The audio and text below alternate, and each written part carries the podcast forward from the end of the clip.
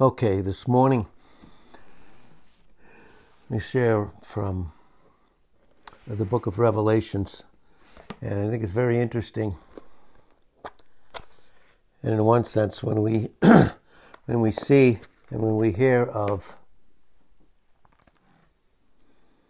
the Lord speaking to the church, and I want to stress this morning, some think that when Jesus was saying that he stood at the door and knocked, that it wasn't at individuals' hearts, but that it was as at the church as a whole, which I totally disagree with because the church is made up of individuals, and every single thing that God did, He did for individuals. He did for each and every single one of us in the most unique way. And Revelations 2 and verse 17 brings out the depth of that uniqueness. Of course, it's to the church, but there are many members in 1 Corinthians 12, 12 and 13, and many members of that body in Ephesians 5:30. So he does speak to the individuals. And he was speaking to the individuals. And I do realize at times there are times in Revelations 3 where that's quoted, Revelations 3 and verse 20, behold, he he stands at the door and knocks, and, and many times that's presented as a salvation verse. And in one sense, the Lord is not willing that any should perish in 2 Peter 3 9, not willing at all, and that he is in Isaiah 30, verse 18, waiting to be gracious. But he's speaking to a born again church, and he's speaking to born again individuals that need to hear his voice to them expressed in a very unique and intimate way. There's no question about that. But I think that also here, what leads up to what we want to speak on this morning, and we and I loved your prayer, Mike, because the devil is out today. He does not want others to hear this. He will use anything and everything he can so people don't make it or they can't come or he'll use anything and everything. And I'm saying he's tried that with me. He's tried that with me this morning and he's going to try that with every single individual. Whether they show up or not, whether they are there to hear or not, he's going to do his best. He's going to do his very, very best so that that will not happen. So, but again, I think it's very interesting when we're going to talk about and what we're going to talk about in the book of Revelations and what is going to be going on during that time. During that time of the tribulation, we're going to see, and this we'll see this, there are seals there are trumpets. There are 21 judgments that, that God is, through Christ, is executing on the earth. I say it's through Christ because we see that in Revelation 6, verses 1 and 2. The one who is our lamb, our sacrificial lamb, is the lion. And that speaks of tremendous judgment and it has to do with the earth. And thank God we are not an earthly people, we are a heavenly people. There's no question uh, about that according to the scriptures, specifically in the book of Ephesians and, and, and Colossians, working with that.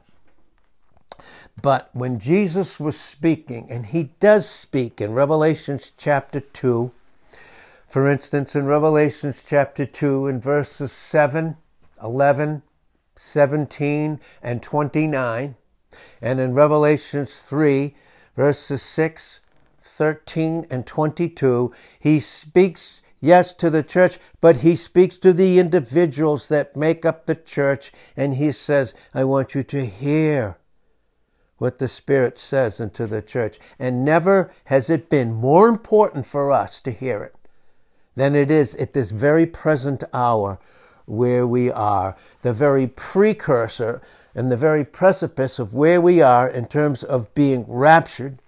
Many going home, but many that are going home and on their way to doing it.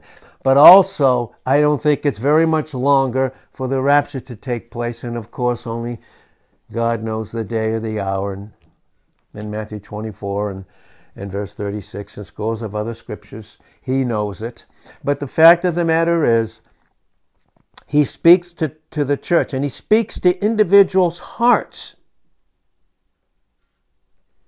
And he starts in Revelations 2, but he also, in, in 1 through 3, but he says in verse 4, but the, you know, this one thing I have against you.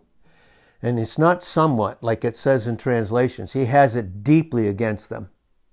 It's affected him deeply because it affects his deep desire of the depth of his intimacy to fellowship with us based upon what he's already done to his Father and for us and for each individual.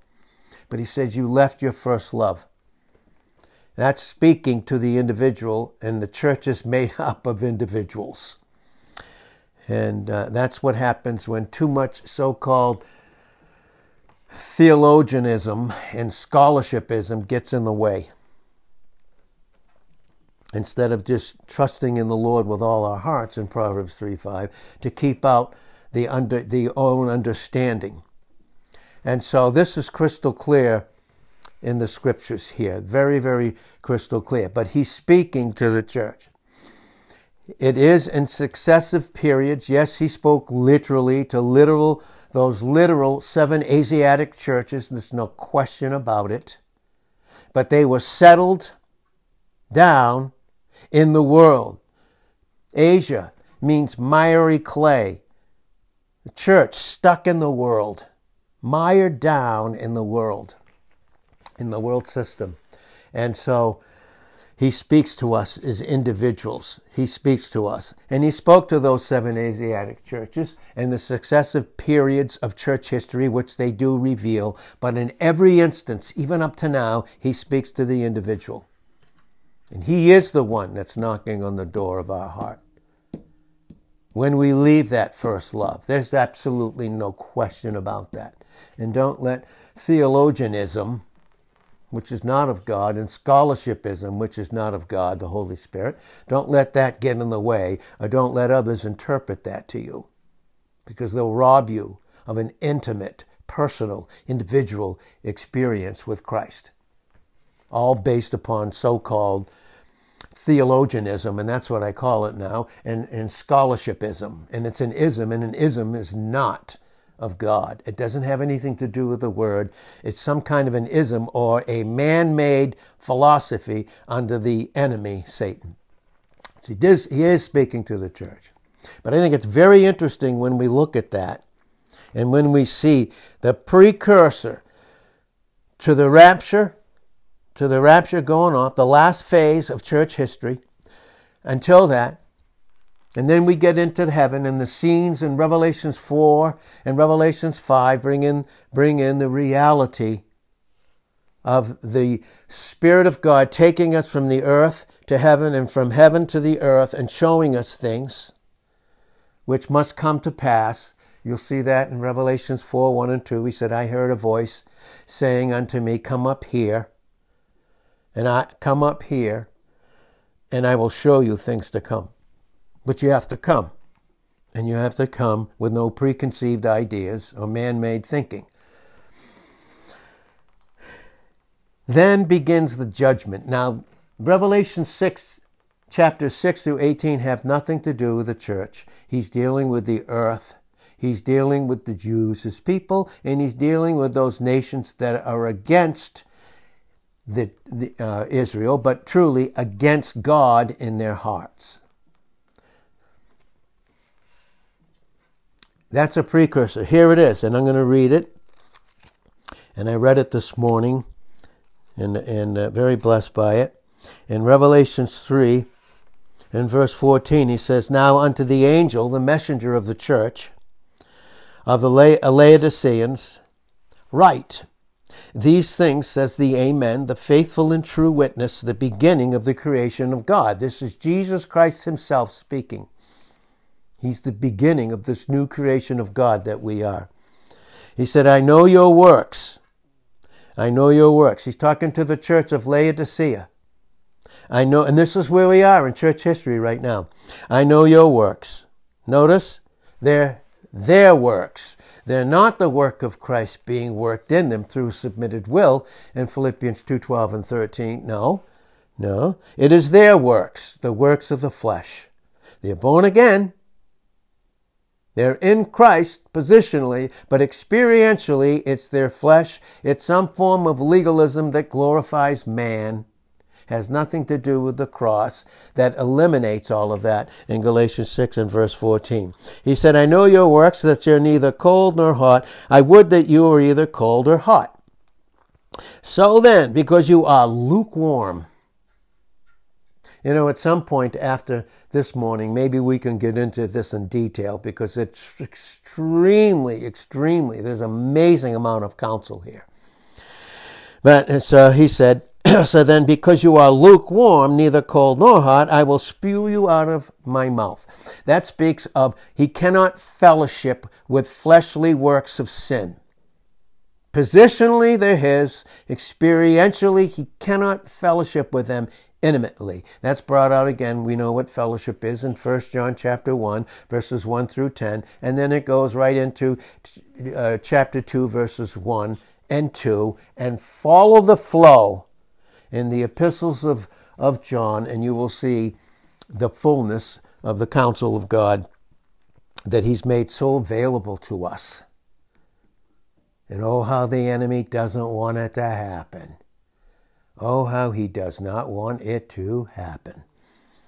Well, then I will spew you out of your mouth. There, will some, there are some that will teach you, see, this is a loss of salvation. And we know that based upon John 6, 37 and 39, and John 10, 28 and 29, there's absolutely no way, once you're in Christ, that you ever go out. You can't go out.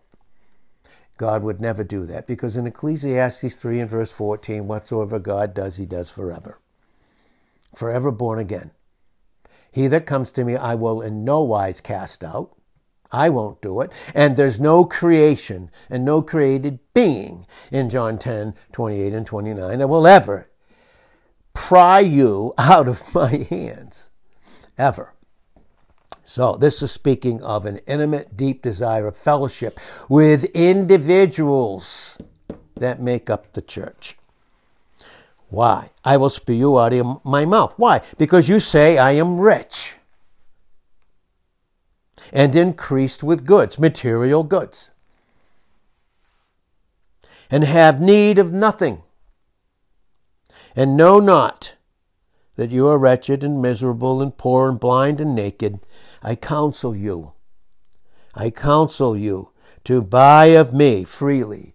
You'll see that in Isaiah 55, 1 and 2. Come and buy without money. You can't put a value on it. Come and buy without money. Why do you spend your money on something else? Why do you spend yourself on something other than my son? In your experience, born again believers, and make this life and material goods to be your possession. Well, boy, I wish we. I have to do this at, at, at, a, at a different time if God has it because you say I'm rich and increased with goods, and I don't have a need of anything, and you don't know how wretched and miserable and poor and blind and naked you are. And that nakedness goes right back to the first man in Genesis 3, verse 10. He was naked in his disobedience, in a proper and an improper experience. And then the Lord Jesus Christ, his pre incarnate state as the Word, the very voice of God in Genesis 3, verse 8, said to him in 3.11 of Genesis, Who told you you were naked? Who told you, you you were naked and you needed these other things other than Christ? Whoever told you that? Well, in 1 John 5.20, the truth is, is that Christ is in us and we're in him. And outside of that, in 521 of 1 John, is nothing but idols. Idol worship, worshiping goods, worshiping, bowing down to the bills, bowing down to all this nonsense, bowing down to the job, bowing down to something other than Christ Himself. Well, He said, that I counsel you to buy of me gold. But you don't know how truly wretched and miserable and poor and blind and naked you truly are. I counsel you to buy of me gold tried in the fire. Try, my son and you, and as you, de- as you depend upon him, the holiness of fire, purifying your dependence on him. That is true riches in Colossians 2 and verse 3, in 2 Corinthians 9, 7 through 15, in 2 Corinthians uh, 8 and verse 9. Though he was rich himself, and by the way, all the cattle on a thousand hills, all of it is his in Psalm 50 verse 10. Haggai 2 verse 8, all the gold and silver is his. Doesn't matter whose pocket it is in. It's all his. But oh, how the enemy will give it to you to worship and make it an idol. Make worrying and lack of trust an idol that we bow down to and worship. Rather, and, and every other thing under the sun, every other distraction under the sun, like you tried to do this morning. Well, I counsel you to buy of me gold tried in the fire, that you may be truly rich. Because all the riches of wisdom and knowledge and understanding are hidden in my precious Son in Colossians 2 and verse 3. They're hid. That's why you can read Colossians chapter 2, verses 1 and 2, and find out where we come in verse 3. Because they're all hidden. And God hides himself in Isaiah 45 and verse 5. He hides himself from the pride of men because of the hardness of the heart in Hebrews 12 and verse 15. And when the heart, and that's what blind means, you're hard. You get hard. You get hardened through details of life. You get, get hardened so that the word can't penetrate. In Psalm 119, 130, the entrance of your word gives light. It gives understanding to the simple, those that are humble. And that's why the Almighty has to trouble many in Job 23 and verse 16. And sometimes when God takes away those riches, people, Christians, think that God's troubling them when the enemy's given them those riches so that they become occupied with them, things that they're not going to take with them when they go to be with Jesus forever and all eternity. Well, I counsel you to buy of me gold tried in the fire, that you may be rich, and white raiment white raiment. Of course, we know this in, in Revelations, the third chapter. Look at those first, first five verses all the way down. You can look at it. The white raiment are those robes of righteousness. It is who Christ is, and we put him on. And Revelation and Romans 8 and verse 18 says, I reckon that the sufferings of this present time and this pain involved. And oh boy, how the, we're going to see how the enemy wants to medicate that pain. Proper suffering. Romans 8:18 I reckon that the sufferings of this present time righteous ones are not even worthy to be compared to the glory that will be revealed in us and on us. Those that's the white raiment. That's who Christ has made us to be. So that no longer when we function in the truth of intimacy and love and going and getting the word and giving that precedence over everything and I mean everything, over everything. So that the robes that are ours in our position, we can actually experience them. So that the shame of our nakedness, it says here, does not appear. Because the enemy, when Christ isn't your all, when he's not your object, he will bring in some form of shame, shame, and if it means giving you riches and drugs and alcohol and pornography, I don't care what it is, he will give it to you so that he can cause you to have shame and condemn you. When in Romans 8 1, there is no condemnation to them that are in Christ, but in Romans 8 verse 4, there is in the flesh that we are no longer of, in Romans 8 verse 4, and Romans 8 and verse 9. No more. Well, that the shame of your nakedness that's no longer doesn't appear in your experience. And anoint your eyes with eye salve that you may really see. Some don't want to see. That's why in John 3 16 to 21, some love darkness rather than light, to the exclusion of everybody else. Everything else and everybody else. And that's the potential of the evil that we have that's in the flesh. And the evil that the flesh is far exceeds any of the evil that we've ever even done. Far exceeds it. As many as I love, I rebuke and chasten. This is tremendous love. Because who would deserve God to be using the grace, His love that flows through grace to correct them living in that situation when they don't want a thing to do with God? When they don't want a single thing to do with Him? Who deserves it? It's a loving chastisement. Be zealous, therefore, and repent. Do an about face. Behold, I stand at the door and knock. Individuals that make up the church in any successive period from Revelations chapter 2 to 3 all the way through to this present moment. Behold, I stand at the door and knock. What's the door? It's the will. It's the will. If any man hear my voice, and that doesn't mean just hearing it, it means submitting to it, and open the door, his will, submitting his will, you see James 4, 6, and 7 here clearly, and then it equals 8. Then you cleanse your hands, you sinners, and purify your hearts, you double minded. Because God resists the proud, but he gives greater grace to those that are humbled. Therefore, on account of this, submit yourself therefore to God. Then you resist the devil, because it's Christ in between you and the devil, and he will flee from you. Instead of keeping you in the bondage of sin while you worship that, those things and not Christ in John 8 and verse 34 the slave of sin, being a slave. And don't think he won't give us as much as he can so that he can keep us there.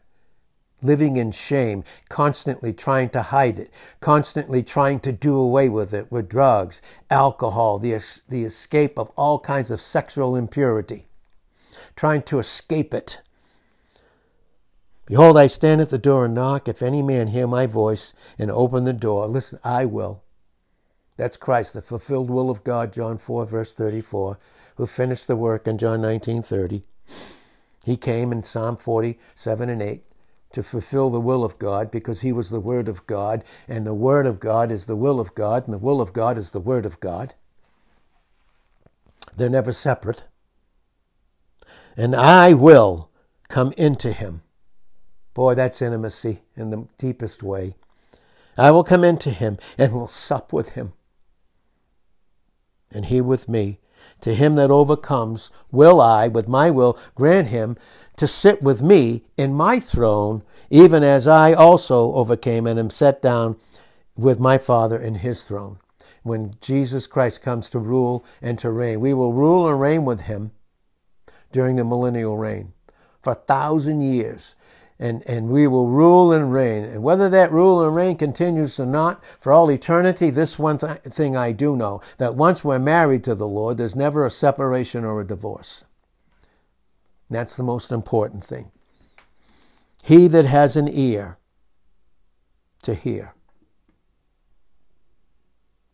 with a submitted will, let him hear what the Spirit says unto the church. And boy, I would like to continue on that, but I'm going to continue on this because I believe this is most important. And but that's the precursor. At that point, then the church is raptured. Many going home to be with the Lord. Prior to that rapture in 1 Thessalonians 4, 13 to 18, 1 Corinthians 15, 51 and 52, and Revelations 4 and verse 1, yes. There's going to be a rapture. But that's going to be the state of the church on earth. There will be a few, Revelations 3 8 and 9, who have kept his word and not denied his name, his nature, and the work that he's accomplished. They're that, but there's still few, and it's very feeble still. And even though we're weak, thank God he continues to give us his strength, and that's all of us. But then there's the judgments. And what I want to get to and, and, and skip over to is the fifth trumpet. There's the fifth trumpet here where these things take place. And we're going to see why it takes place. And this goes into these judgments. Can't imagine a thing keeping me from this morning, but anyways. Okay. So by the time we get to that, and you can read those verses, you can read it in, we're in Revelations, the ninth chapter. That's when the fifth, we hear the fifth trumpet. The fifth trumpet. Remember, this is not us. We are not on the earth. We are caught up with him. While all this is going on in 6 through 18 chapters in, in Revelations. But here we are in the ninth chapter. Here we are in the ninth chapter. And we see all of this. And, and we can see it here, expressly written in the scriptures. And here we have this these things that are going on. And I want to go through them specifically in, in detail. But there's going to be a lot of things going on. And they are a precursor to what's going on right now. Because it even goes right into the, eh, the enemy from the north. Russia just rattling its saber just now with what it's doing in Ukraine, which is going to be used by Satan in a far more deeper way against Israel, the enemy from the north. You'll see that in Ezekiel, the 38th chapters and the 39th chapters. Gog and Magog. And all those there are literal cities that are in Russia at this particular point. If you take a magnetic pole, a, a magnetic point and put it from Jerusalem specifically north, as straight as you can get. It goes right through Moscow, right through Russia. This is all what's going to be going on here. And we're going to see it. We, we, we can get into that in detail, which I still want to do in the future. Because in, verse 19, it goes into that in a very unbelievable way. But while that is going on, and remember, we're not here. But we see the signs of this right now. That occultism, there will be occultism, demon worship, all kinds of things going on that are really out and manifest during the tribulation period, but we see signs of it right now. We see signs of Russia. We see signs of this occultism everywhere, every single place and we can get into that. It'll be a time of tremendous devil worship during the tribulation period. There'll be all kind of occult organizations, and there's a plethora of them right now in operation. But here, far more open, open. Now, goes into all kinds of scriptures, and I want to go th- into them in detail at a, at a specific time. But also, remember, the enemy from the north with China. See that in Revelation 16 and verse 12. The enemy, the, uh, the million, two million man army coming down through the dried up Euphrates River. That's from the east, it says, from the rising of the sun. That's China. With the 21 Arab nations in the old Roman Empire and those 10 nations now together, all coming getting ready and coming against Israel. While all this is going on, all kinds of occultism, demonic worship, demon worship, devil worship, all kinds of murders. We see any signs of that in our day right now? Like never before. In cities in America, murder, hatred of authority, breakdown of family. This is a precursor signs to how close the church is to being raptured and the sec and the tribulation period prior to the second advent of Christ when we come back with him. But here's the facts. Murder was going to be going on. Murder. Why? I'll tell you why. And this is revealed in the scriptures. Murder. Because what wouldn't a person do to get the drugs that they think they need? It's going to be prevalent during that time prevalent. Now listen, we know in John 10 10a, the thief comes to what? Steal, kill, and destroy. Christ came that we might have life and have it more abundantly. Again, that's individual life, and the abundant life is made up of the church, but it's made up of individuals. But here, there will be all kinds of murder and violence. Remember, Jesus said, As it was in the days of Noah, so it will be with the coming of the Son of Man. Now, there was violence during that time in Genesis 6 and verse 11, based upon 6 5 and 821. The thought of man with all his desires and plans were only evil continuously. And so we see that very clearly. No man knows the day or the hour in Matthew 24 and verse 36, but we can know in 24 37, as it was in the days of Noah, so will the coming of the Son of Man be. And all of that was going on then. They were marrying, giving in marriage. It was all about money and riches and material things. Mocking Noah, who built an ark, the type of Christ. All of that was going on. And boy, do we see the precursors of it right now. Murder. But then you have drugs. And what do drugs keep you in a state of fornication, spiritual fornication? And what? Stealing. Stealing. The thief comes to murder, to steal, kill, and destroy. Stealing, drugs, fornication, and stealing with murder. The fi- these final three sins here drugs, fornication, and stealing are prevalent during the end time, and they are interrelated. They're interrelated and have to do with sorceries. We're going to see this morning what that is. Sorceries is drug abuse, fornication, which is the practice of every conceivable sex sin. Do we see that today? Like never before. And theft. These sins indicate that bodies are being sold through prostitution. Do we see that today? And burglaries are being committed in order to support that drug habit, that drug kick. Listen, this, this day, the day of Christ coming back in his second advent is dawning. Now, the signs are pointing to the second advent. How close are we? To the rapture. How close are we? Our time as the church upon the earth, with many that I believe and, and have studied over the years, is about to end, and we must prepare, be prepared to meet God.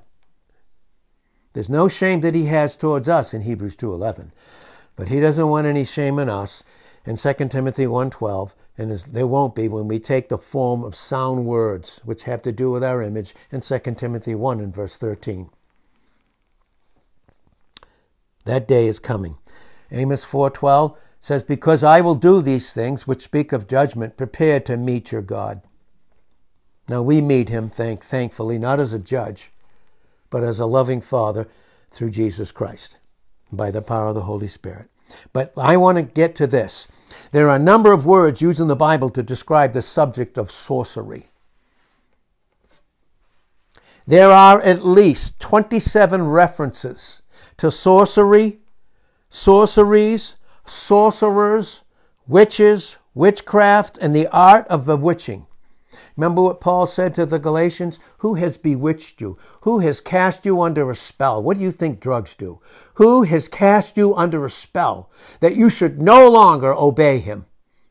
Submit to his love and make something other than his love the thing that we go after, or any of us, God forbid. Of these five, at least five of those 27 at least five in the New Testament are really brought out. Really brought out. Because they have a direct bearing on the day in which we live. Right now, the day in which we live. It is a present day of drugs and drug addiction. That's what it is. Crystal clear. Very clear in the scriptures. Now, in the Old Testament, the Old Covenant, in the book of Acts, the term sorcery always means witchcraft or magic. Yes, that's right. I don't need to be entertained, go to Las Vegas, and, and, and be entertained by the next magician who uses the deceit because so called hands are quicker than the eye. That's the enemy, obviously, which, I have not, which we should have nothing to do with that nonsense, by the way. And one should note that the practice, that practice of those things, witchcraft and, and, and magic, is continually and constantly condemned in the scriptures. Five occurrences of the word sorcery in the New Testament, however, have to do with drug addiction. In these instances, the original Greek word is pharmakeia. Pharmakeia, P H A R M A K E I A. Pharmakeia. It's where we get our English word pharmacy or drugstore. Drugstore. The literal meaning of the Greek is pharmakeia is enchantment, or coming under the spell through drugs, or to get high on, or to get a kick, so called, of drugs. That's why it's, it's impossible when you go further into these things, like homosexuality, lesbianism, drug addiction, it's almost impossible, almost, to come out of them fully because they're so, people are so under the spell and control of the enemy. Medications prescribed by doctors, righteously and rightly so, rightly so, because those can be just as abused and are by multitudes, unfortunately, of even Christians. They are used as an excuse and can be used to detriment. Well, I do believe some are of God. But there's a reason Jesus said in John and, and the word in, in Genesis 1 29, the, the, the healing thing that God has given us is seed bearing fruit. That's what He's given us to heal us. Now, there's other times when there's things that are needed in the right hands coming from right people from right doctors who don't have money in mind but have the healing of the person. Because we know that multitudes of doctors are paid all kinds of money to push drugs that I believe even some know are hurtful, but they, they, they want that money because they have an inordinate affection attached to them by the enemy about money, and that's brought out. Then they pierce themselves through with many sorrows I've seen that with a young man that was here and in another area at this present time, so interested in money.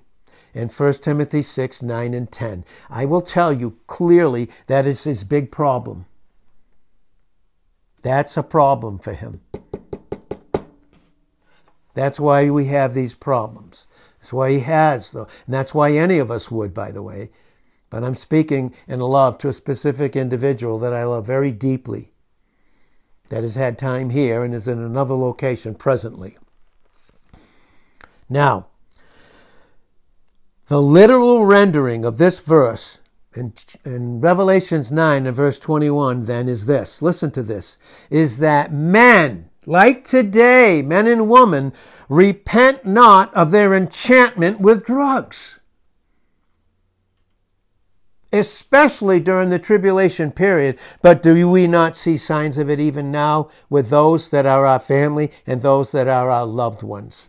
They will give up anything and everybody to keep their drug addiction going.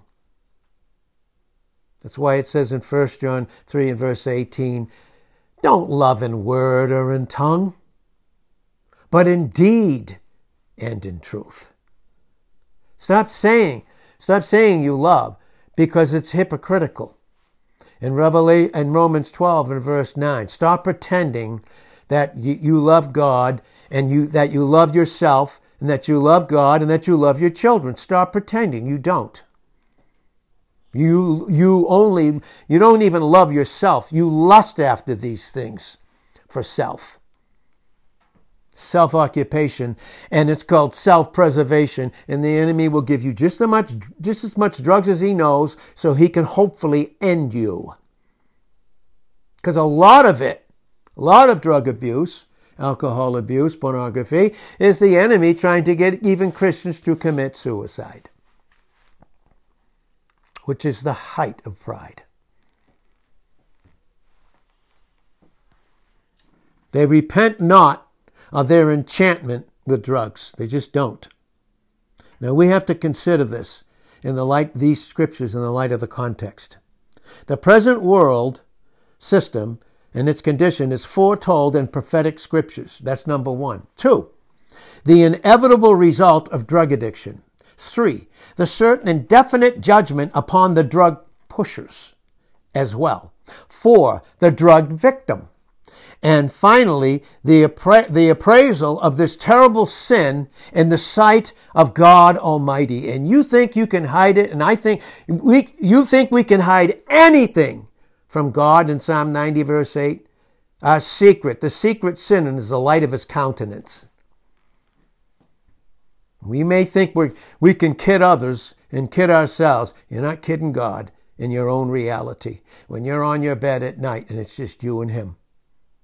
And hopefully, for, and hopefully with me and with you, there'll be tremendous, tremendous loving conviction in 1 Corinthians 11, 31 and 32. So you don't live in the shame and condemnation of the judgment of the world, but have a godly sorrow in 2 Corinthians 7:10, a godly sorrow that never gives regret, but worldly sorrow, constant regret of shame and condemnation in the experience, which is not a true Christian experience for those that are in Christ. Now, we have seen this that the dawning of the day of drugs and the spread of drug use throughout all levels of society is prevalent. Listen, right now. Right now. Right now. What do you think keeps people from doing things? What do you think keeps pain keep going?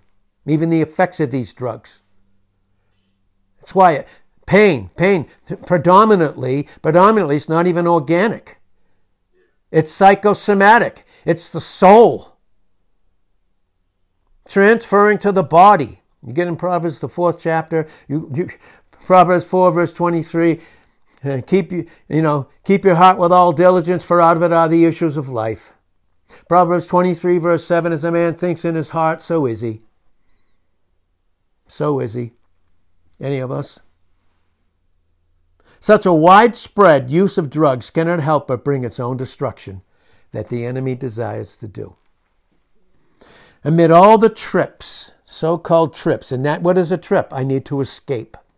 I want to get away with things that are inside of me that I can't deal with. I want to escape them. I want to go on a trip. Or all it is is so-called mind expansion. That's all pro- that's all philosophy is by the way. Like Plato and these other ones, they mix philosophy with the word of God.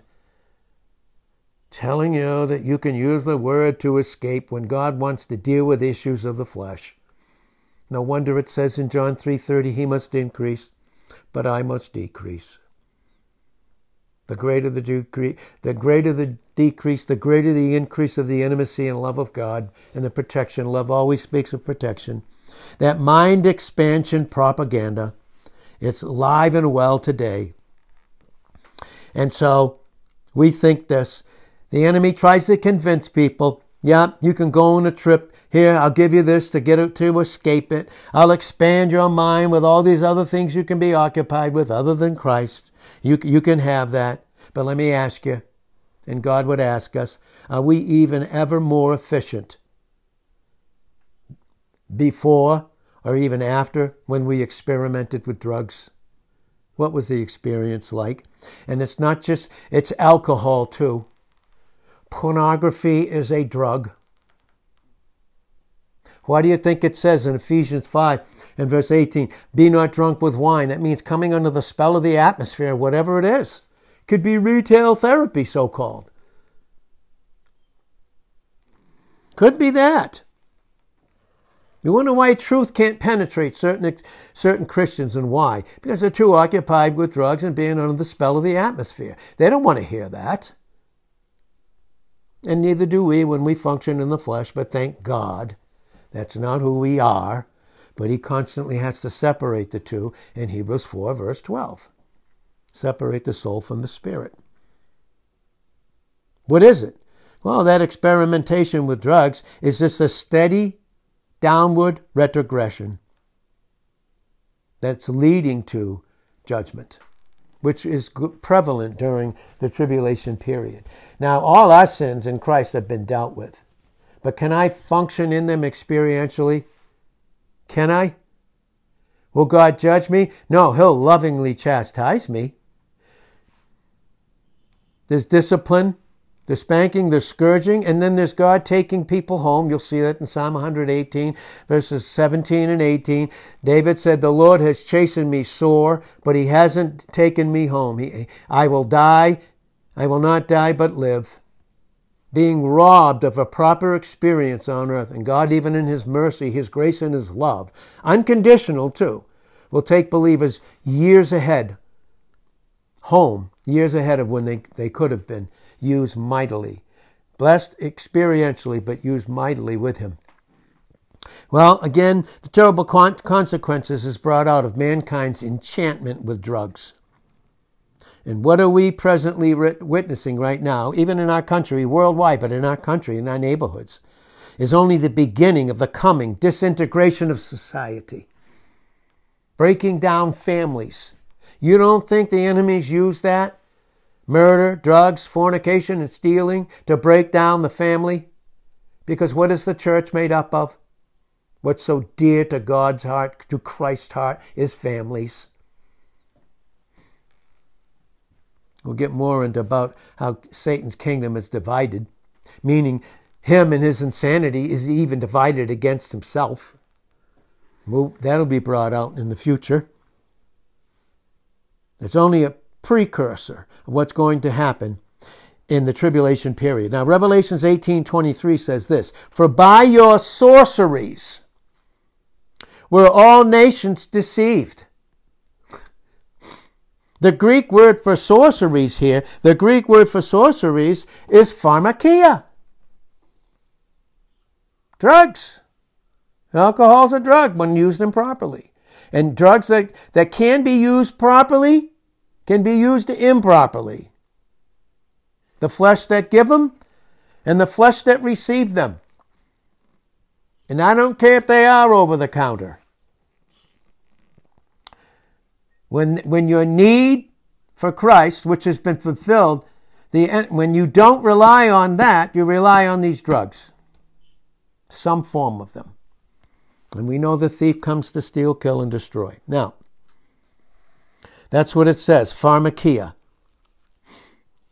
By, by their enchantment with drugs or getting high on drugs are all nations deceived.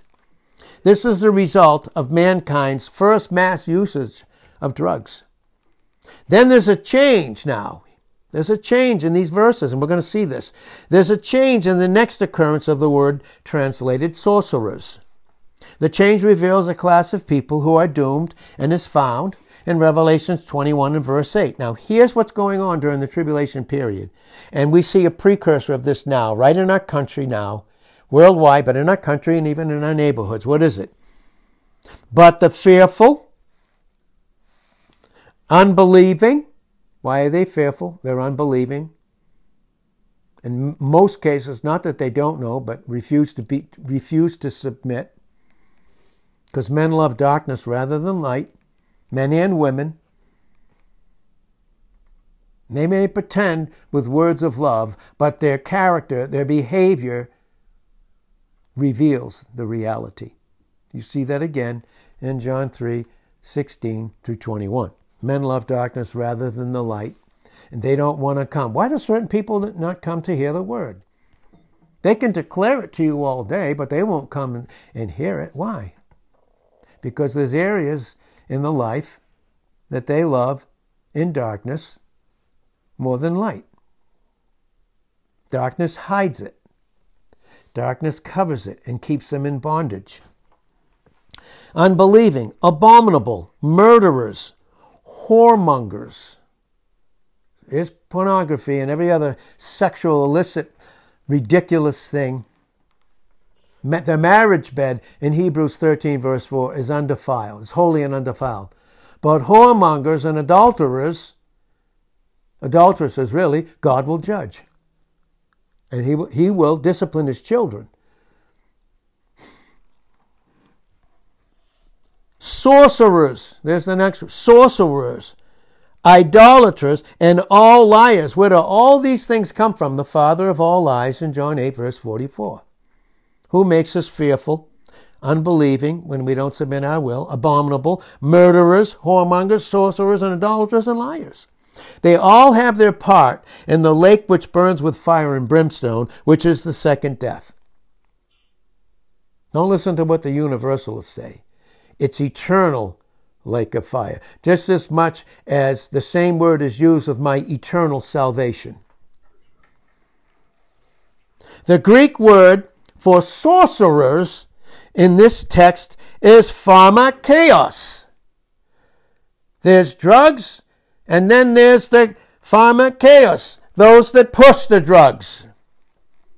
Whereas the word pharmakeia, enchantment with drugs, pharmakeos means the enchanter with the drugs, the pusher or seller of them. Now listen, do not allow the enemy to condemn you. If this was a part of our past because God doesn't judge us for the past. He sees us in Christ. I want to make that crystal clear. Crystal clear. That's crystal clear. We're not our sin. Thank God, Romans 7 17 and Romans 7 20. It's no longer I that even do some of these things that we go back to.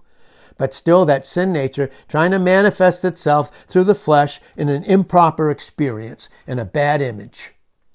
One that's a lie and not the truth text brings it out clearly that one of these groups in Revelations 21, verse 8, are enchanters or pusher of drugs.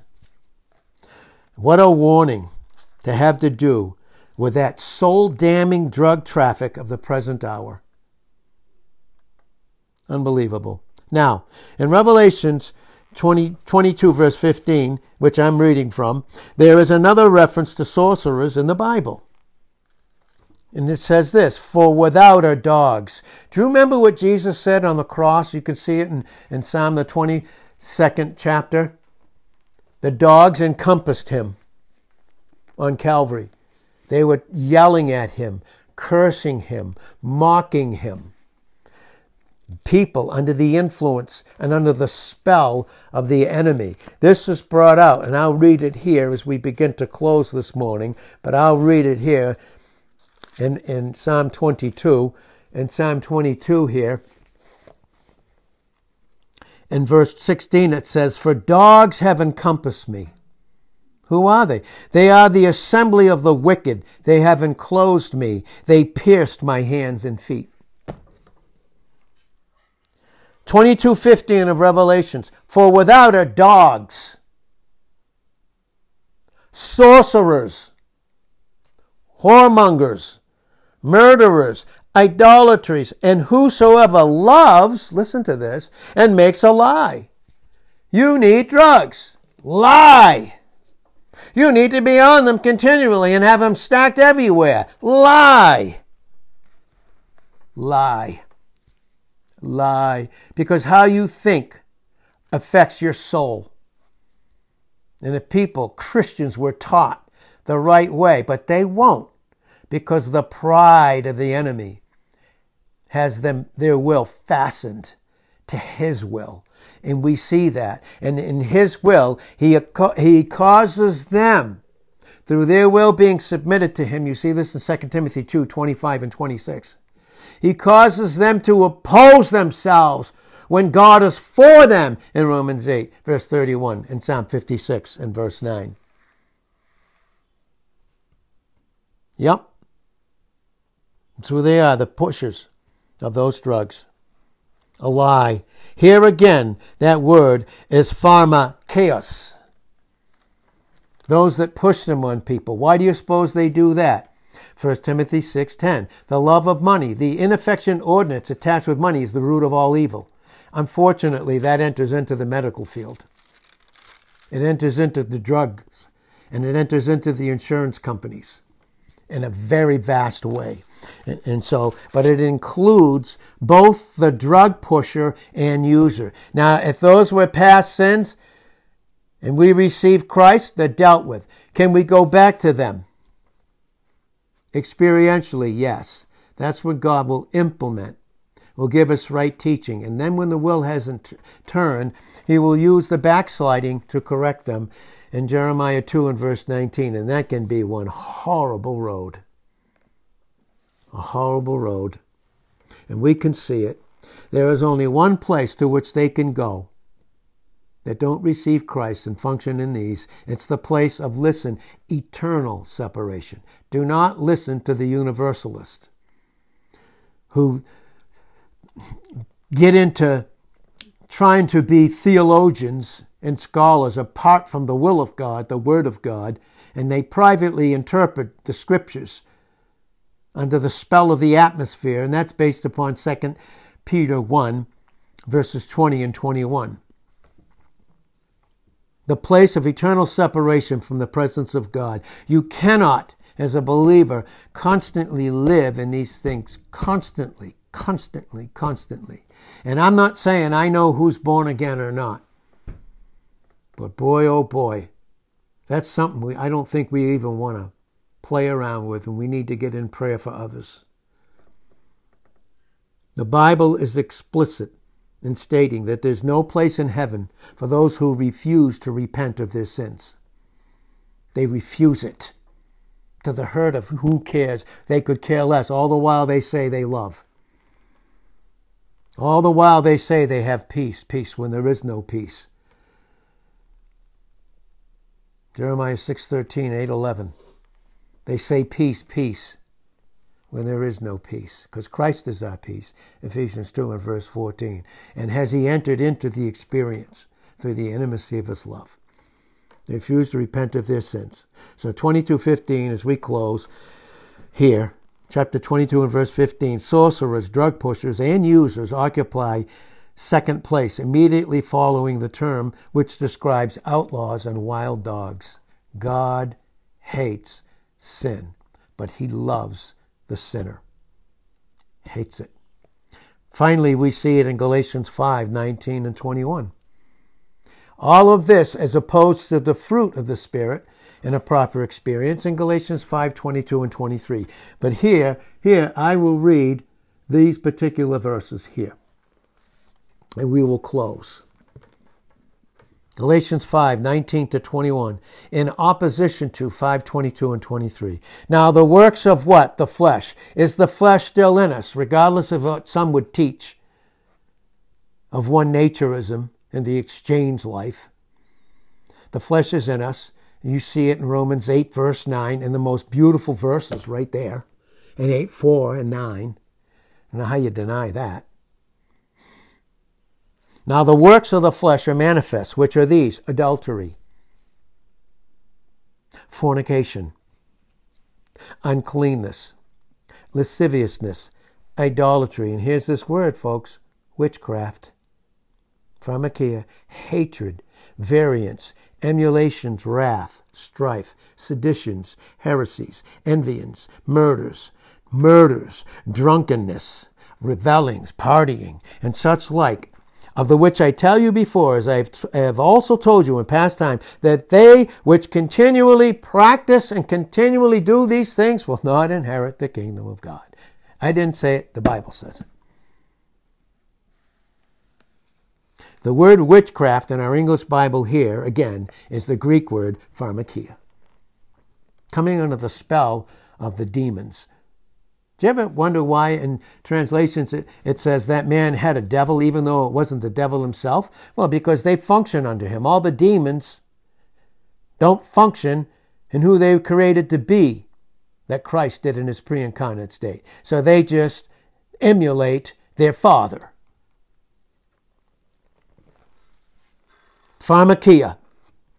We can also see this sin in, in number six in this listing of these 17 kinds of sinners, listen, who, who will not, will not inherit the kingdom of God on a continual practice.